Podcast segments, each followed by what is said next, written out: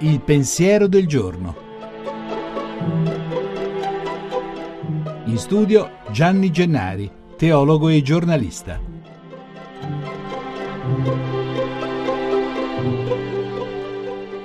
All'inizio leggiamo Il Signore fece cadere un sonno profondo su Adamo.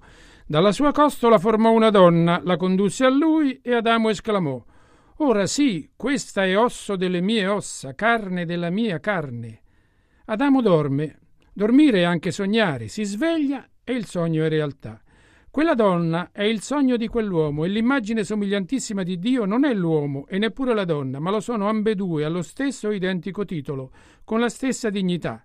Se nel corso dei secoli, salvo, come dice Gesù, eccezioni volute dall'alto e che nessuna autorità qui in basso può programmare suo dominio, non si è capito che ogni uomo è fatto per realizzare il suo sogno, opera di Dio, con una donna, la donna sognata fino dall'inizio complice, autorevole lo stesso creatore, allora a tradire il sogno di Dio sull'uomo e sulla donna, su ogni uomo e su ogni donna, sua immagine somigliantissima, siamo stati noi. Basta capirlo e aiutare il mondo intero a sognare come all'inizio, per volontà di Dio creatore, e a gioire di ogni sogno che si realizza. La trasmissione si può riascoltare e scaricare in podcast dal sito pensierodelgiorno.rai.it.